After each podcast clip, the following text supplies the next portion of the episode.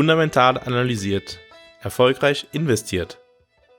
Fundamental analysiert ist dein Partner auf deinem Weg zu deiner persönlich optimalen Portfolioaufstellung. Mit einem strukturierten Prozess begleitet Fundamental analysiert dich auf deinem Weg zu deinem optimalen Portfolio. Ich persönlich bin davon überzeugt, dass jeder Mensch ein persönlich optimales Portfolio braucht. Auch du. Wenn du dich dafür interessierst, deine Chancen zu nutzen, um deinen Zielen näher zu kommen, geh jetzt auf fundamentalanalysiert.com, schau dir an, wie ich arbeite und vereinbare ein kostenloses Erstgespräch. Fundamental analysiert arbeitet komplett unabhängig von Banken oder von Vorgesellschaft. Der Weg, wie fundamental analysiert sein Geld verdient, ist durch Analysen, die dich persönlich optimieren, die für dich das Optimale herausholen. Mein Ziel ist es, dich zu befähigen, mit deinem Portfolio den maximalen Erfolg zu erzielen und dabei auf eine Art und Weise aufgestellt zu sein, dass du zu jeder Zeit ruhig schlafen kannst. Gehe also jetzt auf fundamentalanalysiert.com, vereinbare ein kostenloses Erstgespräch und lass dich dann gegebenenfalls selber fundamental analysieren. Herzlich willkommen bei einer neuen Folge von Fundamental analysiert.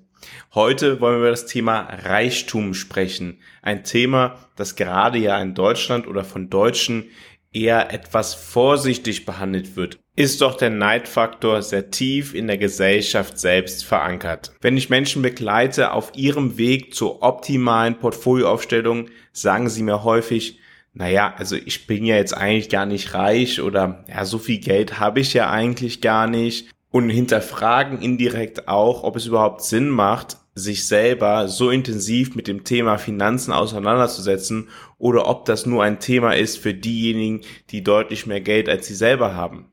Heute wollen wir einmal unterscheiden Reichtum einerseits in finanzielles Vermögen und Reichtum in Humankapital. Das ist für die meisten wahrscheinlich eine etwas außergewöhnliche Betrachtung des Thema Reichtums. Aber wir investieren doch in uns selbst, wenn wir eine Ausbildung machen. Wir investieren doch in uns selbst, wenn wir studieren. Wir investieren, wenn wir für eine große Firma mit Reputation arbeiten und Erfahrung gewinnen. Wir tun das, weil wir uns erhoffen, in der Zukunft deshalb den Job zu haben, den wir haben möchten und vor allem auch mehr Geld zu verdienen als zuvor. Dementsprechend ist es ja vollkommen richtig, dass man dann auch anerkennt, dass die eigene Bildung, die man hat, die eigenen Erfahrungsschätze, die man mitbringt und das potenzielle künftige Einkommen natürlich auch in die Vermögensaufstellung mit einfließen sollte. Jedem sollte ersichtlich sein, dass ein Arzt ein höheres Humankapital hat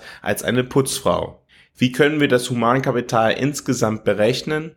Wir können das Humankapital so betrachten, dass wir darauf schauen, was sind die diskontierten zukünftigen Erträge des eigenen Erwerbseinkommens. Das heißt, wir unterstellen einen zukünftigen Einkommensstrom und diskontieren den mit einem Zinssatz. Und dieser Zinssatz, der hängt davon ab, aus meiner Sicht, wie volatil oder wie gefährdet das eigene Einkommen ist.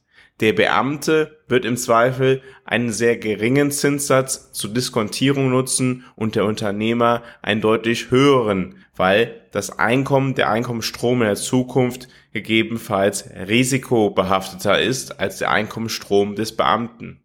Unschwer werden wir erkennen, dass unser eigenes Humankapital je höher ist, desto jünger wir sind. Das liegt einfach daran, dass unsere Arbeitszeit, die noch vor uns liegt, einfach noch höher ist und die Zahlungsströme dementsprechend länger und größer sind, als wenn wir bereits älter sind. Ein 50-Jähriger hat ein geringeres Humankapital als ein 25-Jähriger. Der 25-Jährige der gerade sein Studium beendet hat, zuvor zur Schule gegangen ist oder der nach seiner Schulausbildung eine berufliche Ausbildung absolviert hat und danach gegebenenfalls eine Weiterqualifizierung gemacht hat, hat ein gewisses Humankapital aufgebaut, was er jetzt ab diesem Lebensjahr, wo seine Ausbildung beendet ist, umsetzen möchte in Finanzkapital.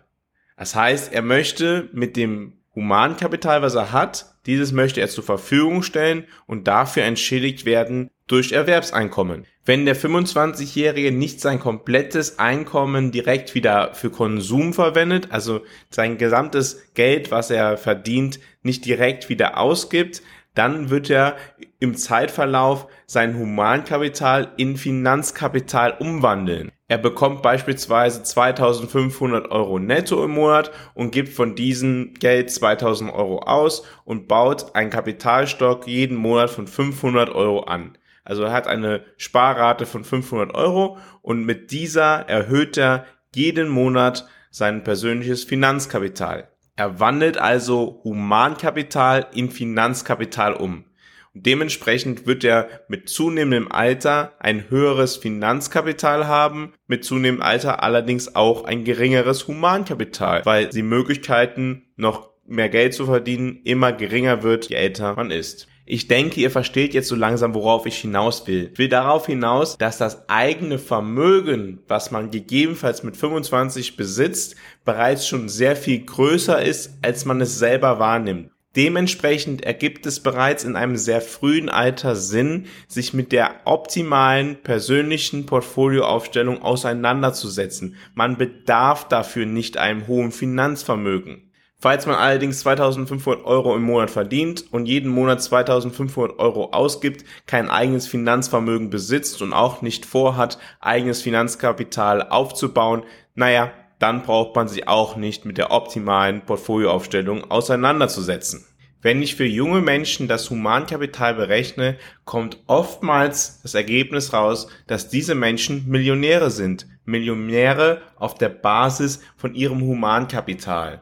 Aber auch, wenn wir nur auf das Finanzkapital schauen, stelle ich oftmals fest in Gesprächen, dass die Menschen einen verqueren Blick drauf haben, was eigentlich das durchschnittliche oder ein hohes Vermögen in der Gesellschaft ist. Da wir ja bereits darüber gesprochen haben, dass das Humankapital aufgrund des Alters einen unterschiedlichen Einfluss auf die Vermögensaufstellung der einzelnen Person hat, wollen wir die verschiedenen Altersgruppen miteinander vergleichen und dann schauen, mit welchem Vermögen du eigentlich reich wärst aufgrund deines eigenen Alters. Blicken wir zunächst auf die unter 30-Jährigen. Wenn du unter 30 Jahre alt bist und mehr als 16.200 Euro besitzt, dann bist du gemäß einer Studie des Instituts der deutschen Wirtschaft, die im Jahr 2020 veröffentlicht wurde, reicher als 70 Prozent der Bevölkerung in deinem Alter. Wenn du mehr als 31.200 Euro besitzt, dann gehörst du sogar zu den obersten 20 Prozent in deiner Alterskategorie und mit einem Vermögen von 71.300 Euro in einem Alter unter 30 Jahren gehörst du zu den obersten 10 Prozent deiner Altersklasse. In den folgenden Jahren passiert dann das, was ich zuvor gesagt hatte. Menschen verwandeln Humankapital in Finanzkapital und bauen ein eigenes Vermögen auf, sodass du, um zum obersten Drittel der deutschen Bevölkerung im Alter zwischen 30 und 34 zu gehören, bereits mehr als 58.700 Euro besitzen musst. Besitzt du über 107.000 Euro, dann gehörst du in dieser Alterskategorie zu den obersten 20 Prozent und wenn du mehr als 200.000 Euro besitzt, dann gehörst du zu den obersten 10% der Alterskategorie. Genauso setzt sich das in den nächsten fünf Jahresschritten fort. Also die 35 bis 39-Jährigen, die brauchen dann schon mehr als 300.000, 312.000 Euro, um zu den obersten 10% zu gehören. Wenn man auf die 40 bis 44-Jährigen schaut, dann sind es dann 438.000, die die Grenze markieren, um zu den obersten 10% der Bevölkerung zu gehören in der Alterskategorie. Und im Alter zwischen 45 und 49 braucht man schon 519.000 Euro. In den folgenden Jahren setzt sich das weiter fort und erhöht sich bis auf das höchste Vermögen, was man gewöhnlich hat, ist im Alter zwischen 55 und 59. Dort benötigt man, um zu den obersten 10% der Alterskategorie zu gehören, 625.000 Euro Nettovermögen. Danach beginnt typischerweise die Phase, in der du weniger arbeitest oder gar nicht mehr arbeitest und dementsprechend nicht mehr aus Humankapital zusätzliches Finanzvermögen erwirtschaftest.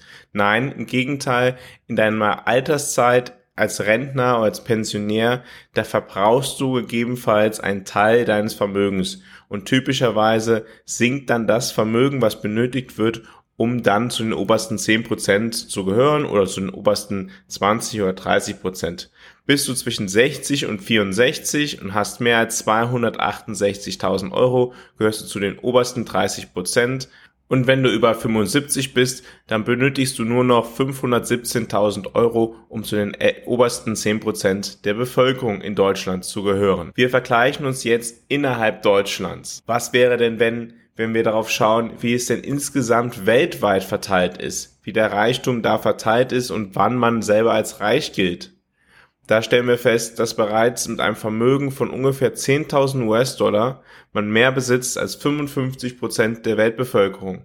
Besitzt du ein Vermögen von über 100.000 US-Dollar, dann besitzt du mehr als circa 88 Prozent der Weltbevölkerung. Mit einem Vermögen von über einer Million US-Dollar gehörst du zum obersten Prozent der Weltbevölkerung. Wie wichtig es ist, sein Humankapital in Finanzkapital bereits in frühen Jahren zu verwandeln, um dann dieses Finanzkapital am Kapitalmarkt gewinnbringend einzusetzen, zeigt ein ganz einfaches Beispiel. Wenn du ab deinem 25. Lebensjahr eine Sparrate von ungefähr 400 Euro monatlich hast und diese bis zu seinem 65. Lebensjahr investierst, und durchschnittlich sieben Prozent Rendite erwirtschaftest, dann kommst du bis zu deinem 65. Lebensjahr auf ein Finanzkapital von ungefähr einer Million Euro bei angesparten 192.000 Euro. Fängst du allerdings erst 10 Jahre später an mit deinem 35. Lebensjahr und sparst für 30 Jahre jeden Monat 400 Euro, hast auch eine durchschnittliche Rendite von 7%,